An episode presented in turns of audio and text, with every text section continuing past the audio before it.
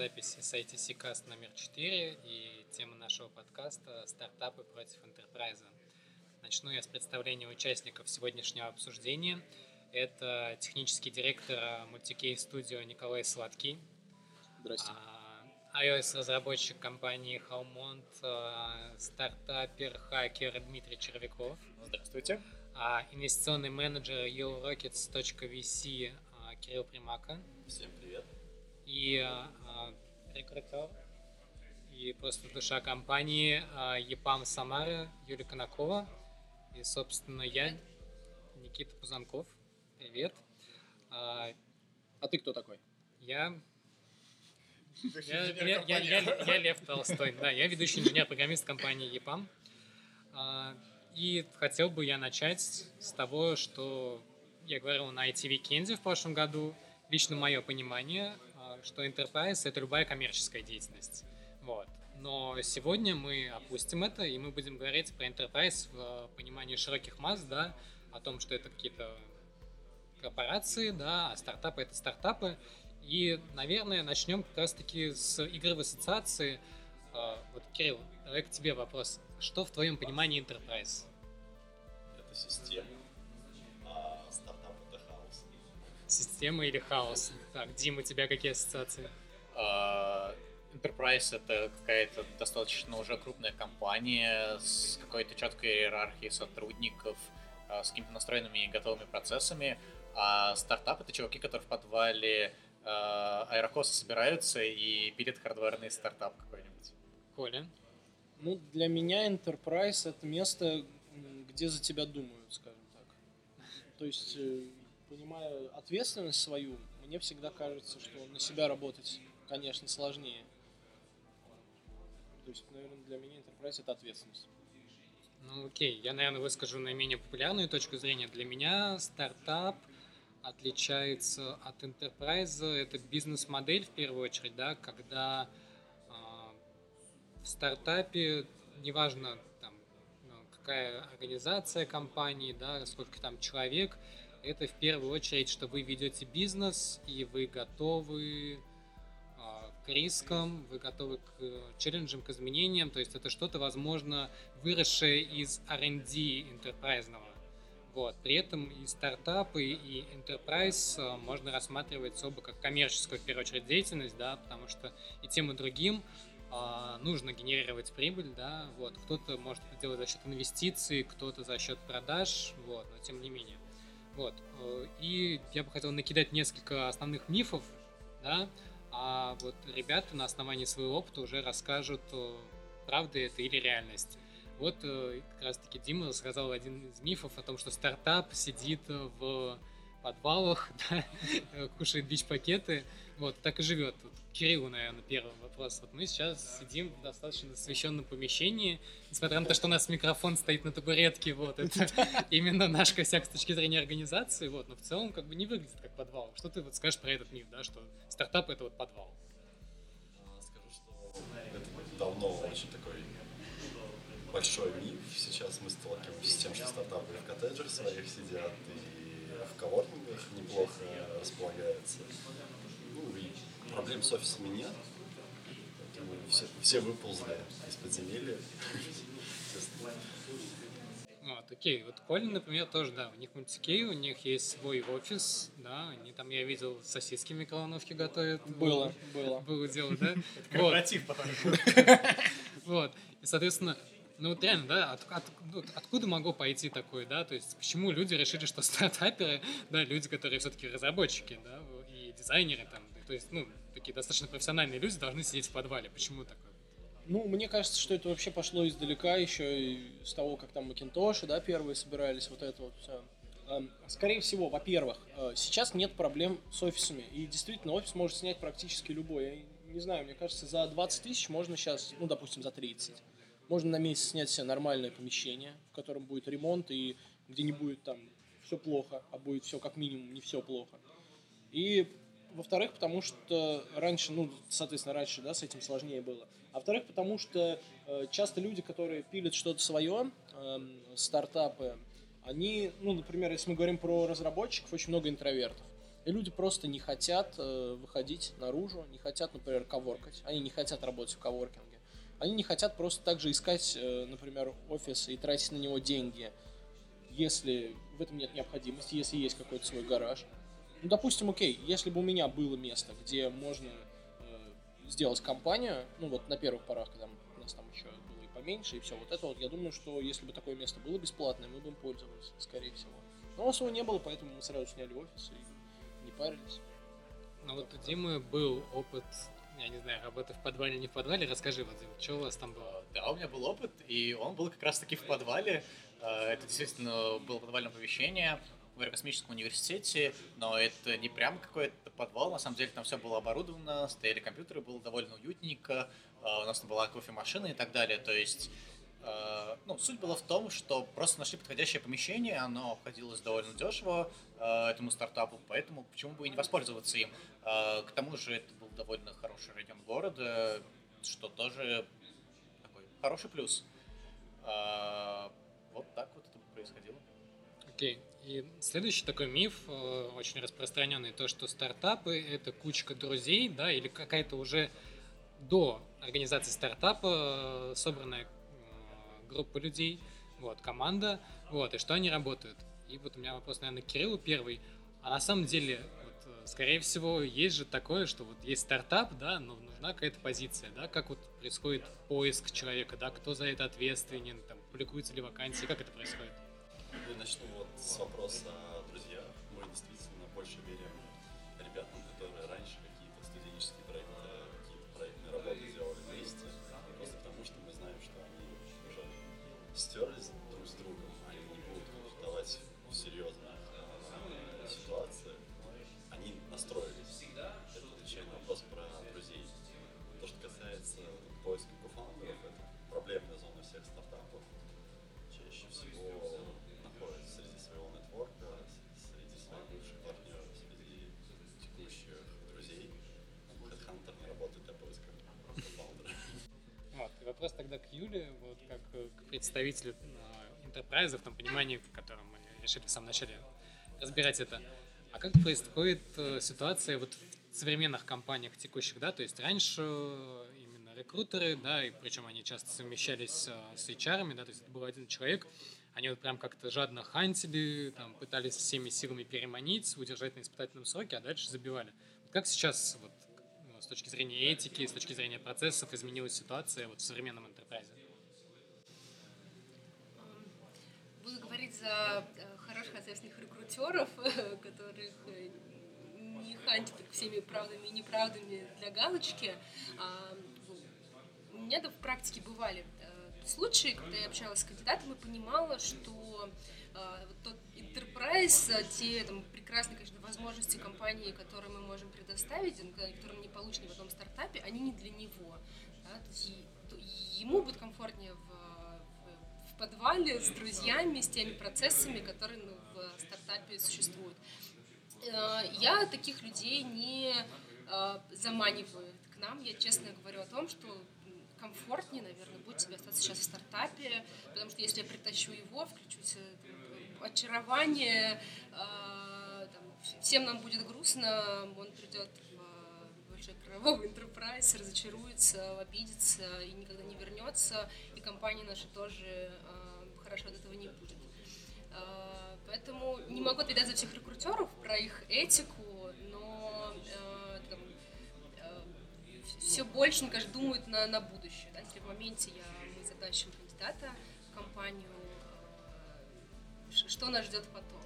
Я, я, я верю и я вижу, что все больше рекрутеров и HR думают о будущем да, и не, не делают таких. Но тем не менее, ты тоже говорила, что вы не смотрите особо отклики на HeadHunter, да, то есть вот э, хотелось бы узнать, а есть разница, когда нужно найти кого-то в стартап, да, и нужно найти кого-то в enterprise, не с точки зрения, как будет комфортно человеку в каких условиях, да, а вот с точки зрения методов, которые используются, да, вот э, Кирилл, например, сказал, что по нетворкингу ищут часто, да, то есть enterprise пользуется вообще вот нетворкингом, какими-то вот такими э, процессами или по другому пути идет?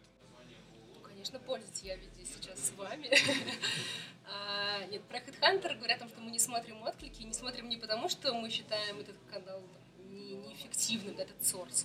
А, там, ситуация на рынке IT такая, что откликов очень мало. Там клевых разработчиков, а, они находят работу чаще, благодаря тому же нетворкингу, профессиональным сетям, они вывешивают резюме на HeadHunter. Конечно, мы этот source пользуем, но есть много других более эффективных э, и менее мейнстримовых, да, где можно найти там, клевых классных кандидатов, которым не пишут э, десятки рекрутеров в день, и поэтому они даже не хотят тебе отвечать. Наша работа найти такого, самого клевого звездного, до которого просто не доходят другие рекрутеры, и, и согласится на, на все твои предложения. Ну, Коля, э, я не знаю, как ты к этому отнесешься, я считаю, что вот у вас как раз ситуация, когда вы вроде бы уже и не стартап, да, в обычном понимании это слова, но и не enterprise, по твоим словам. Вот. Как вы работаете, да, то есть есть ли у вас такая ситуация, что у вас люди в штате да, находятся, да, вы им платите зарплату, а они простаивают, да, или у вас всегда сейчас нехватка людей? Как вот с этим обстоят дела? Ну, вообще всегда сложно. То есть э, ну, если в Enterprise, например, все налажено, все здорово, все четко, у всех есть своя зона ответственности, здесь ты сам же за себя отвечаешь. И ты сам, например, должен э, людей этих находить. Э, как ты находишь этих людей? Ну, вот тоже через нетворкинг. По сути, то же самое. То есть э, особой прям вот какой-то разницы нету. Просто за исключением того, что вся ответственность на тебе. И бывает ли такое, что у нас люди простаивают? Ну, практически нет. То есть Здесь в этом вся и суть. Э, суть в ответственности твоей. Например, ты должен что-то продать для того, чтобы что-то делалось. И если ты не продаешь, то, блин, чувак, иди в Enterprise работай, и как бы тебе там работы дадут, тут будешь на клавиши нажимать, и все. Вот это твоя будет прямая задача, тебе больше ни о чем думать не надо будет. Но если ты чувствуешь, что ты вот можешь, например, весь, все вот эти вот процессы, вот именно отвечать за них, чтобы они работали, ну окей, делай, и будет здорово. Как мы ищем людей, точно так же через знакомых. Ну, кто вот у нас сейчас работает? Ну, например, вот... Э, Мой одноклассник. Да, да, да, а ведь так и есть. Рома, например, вот как мы взяли Рому на работу? Ну, мне друг мой Леня сказал, что вот там Рома сейчас занимается программированием, учится, и, ну, мы его позвали, он пришел, рассказал, что он научился, мы ему дали задание тестовое, он его сделал, мы его взяли он сидит, работает теперь. И, соответственно, дальше учится, дальше растет. Угу. Как так? Ну, смотрите, то есть э, Коля сказал в плане того, что если ты сидишь, любишь сидеть простаивать, да, иди в Enterprise, если я правильно понял point. Вот, э, наверное, со своей точки зрения, сильной точки зрения скажу, что компании в большинстве своем не заинтересованы, да, будь они даже большими и там с большими кошельками, потому чтобы люди у них простаивали. Вот. И несмотря на то, что в EPAM, например, есть такая тема, как бенч, да, когда ты между проектами переходя можешь отдохнуть какое-то время, но это все равно должны быть какие-то активности, да, и ты должен как-то оправдать свое ничего не делание. А так, то есть э, я не думаю, что большие компании все равно заинтересованы. Что ты думаешь по этому поводу? В том, чтобы люди просто простаивали, им вот все равно, да, у них есть 100 разработчиков, все равно, что они сейчас без дела. Но это невыгодно невыгодно компаниям, да, там, в любом случае они не получают деньги от того, что люди ничего не делают. А, ну и э, если подумать о людях, и мы, безусловно, думаем о людях, а, очень многие грустят, ничего не делая. Да? Есть такое, что вот, хочу ничего не делать и получать деньги. А, чаще это очень быстро надоедает. Я общаюсь с разработчиками. Некоторые даже приходят да, там, к нам, потому что ищут работу, причине того, что на текущем месте нет задач. Вот я сижу и ничего не делаю, мне это грустно. Да, я получаю зарплату, но я не знаю, я деградирую, я не развиваюсь. Я хочу, чтобы у меня всегда была работа. Поэтому мы именно, тот бенч, про который ты говоришь, безусловно, у людей есть время отдохнуть, заняться каким-то саморазвитием, но это непродолжительный период времени, мы его минимизируем, потому что люди грустят, когда ничего не делают долго. Нам это, да, и большим компаниями, это не Дима, расскажи про свой опыт. Когда ты работал в стартапе, да, а, у тебя там получалось, насколько я помню, совмещение с другой работой, да, то есть ты работал не полный рабочий день. Как происходила твоя работа? Были ли у тебя простои? Как трекалось время и, соответственно, оплата по этому времени? Как все это было? А, ну, начну, наверное, с простоев. Их не было нигде, никогда у меня ни на одной работе, потому что задач всегда хватает. А, что касается э, стартапа, то задач э, там было очень много, потому что э, само приложение ко мне пришло довольно плачевном состоянии, и много что нужно было фиксить. А, но при этом а, в стартапе очень сильно продвигалась тема скрама, agile и так далее, и так далее. Поэтому из своих э, двух рабочих часов полчаса я тратил на какую-то, я бы назвал, болтологию, потому что она была не особо полезной. Это не было каким-то ревью или либо чем-то полезным для нашего стартапа. Поэтому я считаю, что это было скорее как минус. Э, вот. Что касается простоя, мне даже нечего про это сказать, потому что никогда у меня их не было. так. Нанимайте Диму. Вот. И Коля также сказал, что стартап — это то, когда ты сам заботишься о себе, да, а enterprise — это когда о тебе заботится.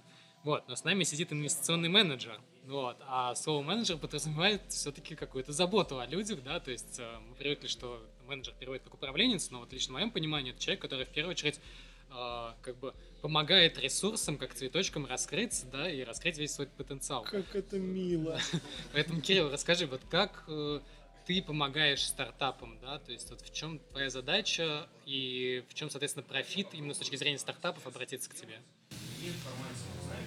Мы очень глубоко начали погружаться в стартапы в последнее время. То есть обычно VC-фонд — это про деньги и нетворк. Когда ты рассказываешь, какие интересные у тебя друзья есть в корпорациях и что ты всех сведешь. Мы в своей деятельности поняли, что этого недостаточно сейчас как ценностное приложение и как вообще value для стартапа. Поэтому мы помогаем настраивать процессы в компании, в том числе там, по тестированию гипотез.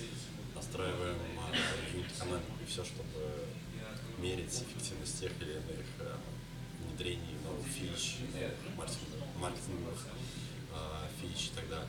То есть мы помогаем стартапам чуть-чуть быть похожими на enterprise.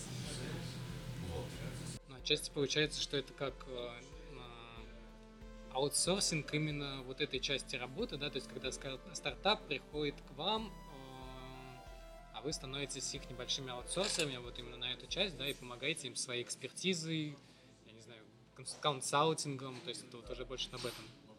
Мы, очень боимся внутри фонда этого слова, но да, мы стали консалтерами стартапов, и этот продукт полюбился компаниям из нашего портфеля, нравится эта забота, потому что они платят, McKinsey, миллион долларов для того, чтобы к ним пришел человек и подсказал, как, что нужно делать, а мы сами платим стартапам, еще потом. Очень выгодно, по-моему, стартапам живется, и вопрос, да, заботится ли так в интерпрайзе. Вот, и на самом деле э, я очень люблю язык программирования Rust, и вы спросите, а э, что он делает в подкасте про стартап versus Enterprise. Но одна из первых э, корпораций, именно коммерческих, да, то есть Mozilla Foundation, которая занимается разработкой и поддержанием Rust, это не коммерческая организация, а именно одна из тех первых, которые стала коммерческие услуги продвигать, это как раз таки консалтинг, э, называется Integer 32 компания, вот, и они помогают э, бизнесу, неважно, стартап это или enterprise, да, каким-то коммерческим проектам, а, подумать, да, подискутировать на тему внедрения языка и этих технологического стека к ним. Вот, поэтому вот лично у меня складывается ощущение, что в текущих реалиях граница между стартапом и интерпрайзом – да, достаточно размыто, и, возможно, стартап это такое подмножество интерпрайза, вот, да, которые при этом очень тяжело охарактеризовать ну, как-то стандартизировано, да, можно посмотреть в Википедии, как это описано на других популярных ресурсах, но вот сейчас у нас сидит пять человек, и каждый из них понимает стартап по-своему на основании своего опыта. Вот. И хотел бы как раз спросить, вот еще какие-то мифы, возможно, мы упустили, да, возможно, мы забыли что-то, о чем любят говорить когда говорят про enterprise или про стартапы? Э, смотрите, могу рассказать то, что у меня в голове, как я это вижу, э, со своей точки, да, учитывая, что я всем этим как раз занимаюсь, я работаю там, в стартапе. Вот. Э, стартап – это не про то, что тебе будет очень здорово, это не про то, что тебе будет очень легко, это вообще не про это. Как раз наоборот. Вот, например, я, чем я занимаюсь? Я выбираю стек технологий, да? Я организую э, весь мост между вот продажей и готовым продуктом. Я делаю все интеграции, то есть все слаки, все веб-хуки э, с гитами и все вот это вот.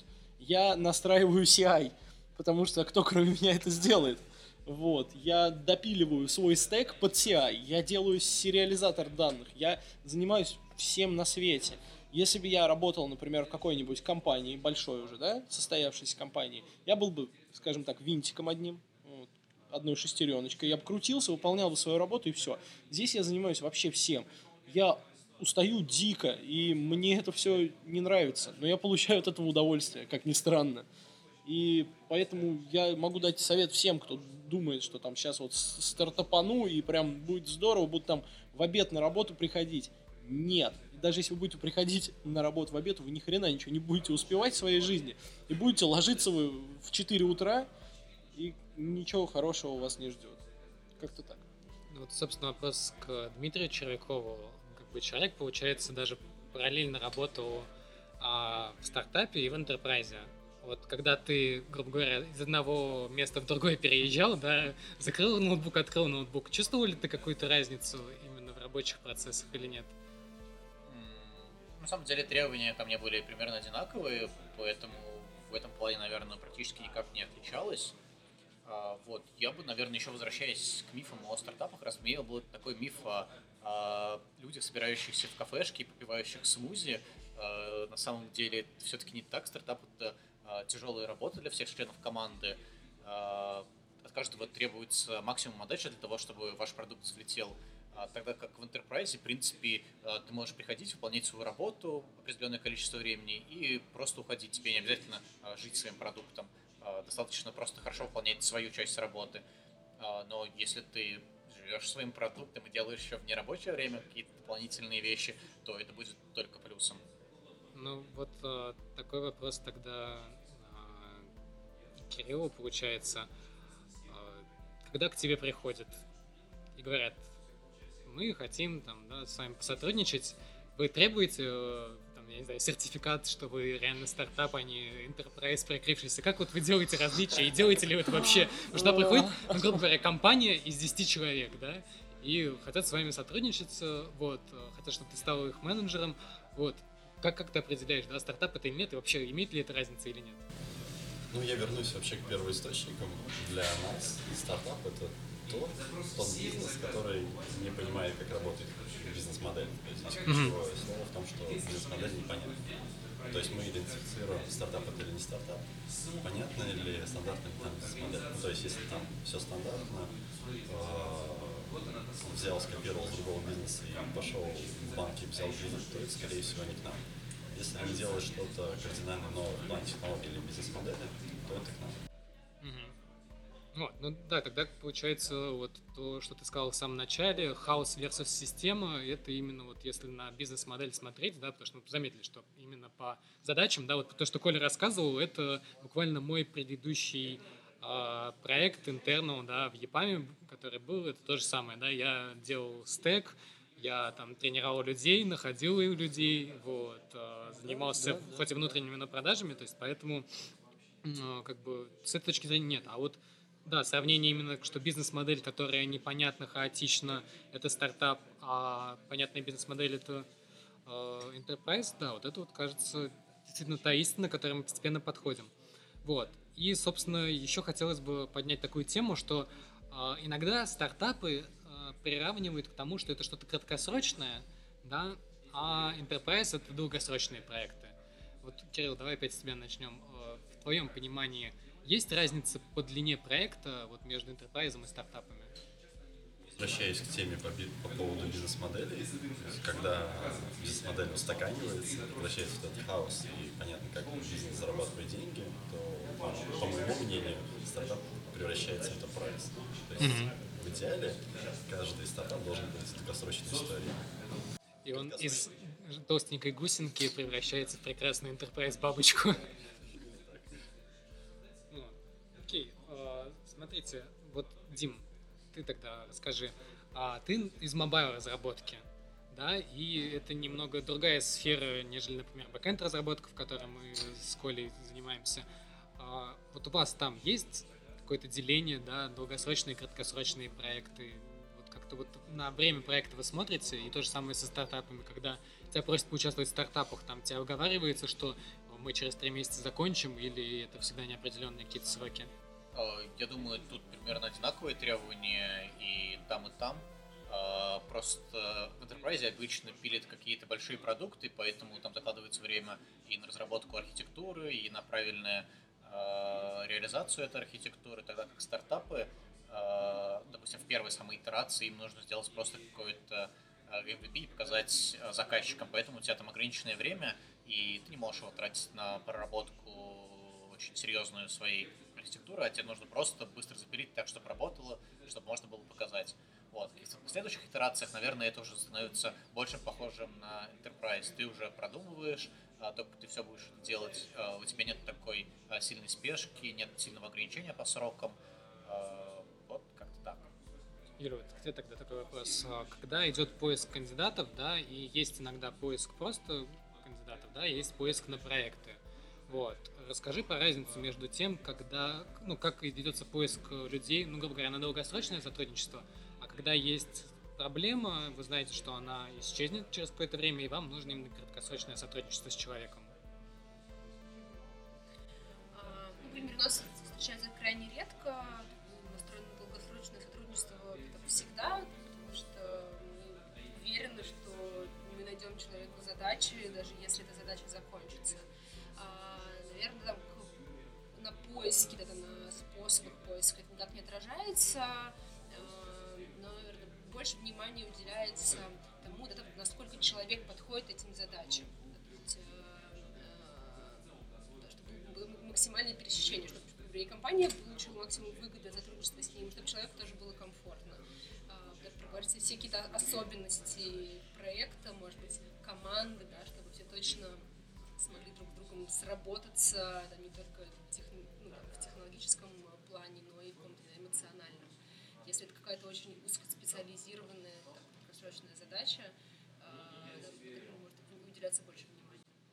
Ну и, наверное, мы уже вас немного утомили, и э, вот сейчас последние, наверное, от Димы тогда замечания, и будем закругляться. Да. Я бы на самом деле еще немножко подискутировал на тему, а, где разработчику жить хорошо и куда ему лучше пойти где я, я, я думаю, что это стоит вынести в отдельную целую тему, да, потому что вот сейчас из того, что мы поговорили, единственную разницу, с которой, наверное, все, получается, согласны, сказал Кирилл про бизнес-модель, вот. А в остальном, то есть, если вот именно рассматривать, да, эталонный стартап, эталонный enterprise, наверное, э, у людей есть какие-то предпочтения, и тут не важно именно какой тип да, проекта, какой тип компании, а скорее вот если человеку важно, чтобы у него офис был рядом с домом, и там э, был кулер с дистиллированной водой, он просто должен найти, неважно, стартап Enterprise с этой водой. Вот. Э, и поэтому э, как-то так, да? То есть... Да. Ну, я бы еще, наверное, добавил, что, ребята, если уж кто-то решил за- заниматься чем-то, да, своим, то есть делать какой-то свой стартап, наверное, я бы все-таки рекомендовал поработать в Enterprise. Я там не работал, и мы как-то раз вот с Ильей говорили, Кучминым так просто по-дружески беседовали, и он мне говорит, вот рано ты в менеджмент ударился. То есть вот еще бы пойти поработать, например, набраться вот э, того опыта, через который люди прошли уже. То есть не, не наступать на те грабли, чтобы потом, на которые мы сейчас наступаем. Я, в частности, на них наступаю постоянно. И если бы я там, например, поработал где-нибудь в Enterprise уже, мне бы показали, как делать не надо я бы уже знал, что так делать не надо. Но я делаю, получается хрень, я переделываю, и таким образом я вот учусь. Поэтому лучше сначала, мне так кажется, лучше сначала поработать в Enterprise, а потом уже, когда ты набрался опыта, идти пилить что-то свое. Да, я соглашусь. Там статистика английских ученых подтверждает, что там самые классные стартаперы это 35 плюс с опытом в Enterprise. Да. А, с MBA, Даже такое встречается. Ну, из этого можно еще один вывод сделать, что если бизнес вырастает из стартапа в enterprise, то именно там, разработчики, менеджеры и другие сотрудники, наоборот, вырастают из enterprise в стартап, чтобы тот создал новый enterprise, и это вот получается да. какой-то круговорот бизнеса да. в природе. У нас получается последний, за... последний подкаст, последняя запись в этом году, и я бы хотел, чтобы каждый сказал какое-то короткое пожелание людям на наступающий Новый год, Рождество и все прочее. Кто во что верит. Коля? С Новым годом! Дима. Очень емкое замечание. А, ну, я бы от э, лица всех э, администраторов нашего сообщества поздравил всех слушателей с наступающим Новым годом и Рождеством. А, пожелал бы им хороших стартапов, не в подвале, и, э, не кровавого интерпрайса, интересных задач и поменьше грустного простоя на работе. Кирилл? Да, я пожелал бы классных продуктов в стартапах и классных проектов в Enterprise. Юля? Да, Здесь много про работу, поэтому желаю всем получать удовольствие от работы. Один раз живем, если что-то не так, э, меняйте, главное получать. Ну, а я сегодня ночью, когда смотрел мемы, увидел э, новость, я не знаю, я сразу предупреждаю, что, возможно, fake news о том, что в прошлом году перед Новым годом выпустили статью, что Россия, 14 тысяч россиян не переживут Новый год, и там было снабжено фотографии с кучей бутылок. Вот, поэтому будьте осторожны и желаю вам пережить этот Новый год. Спасибо большое. На этом наш подкаст сегодня завершен.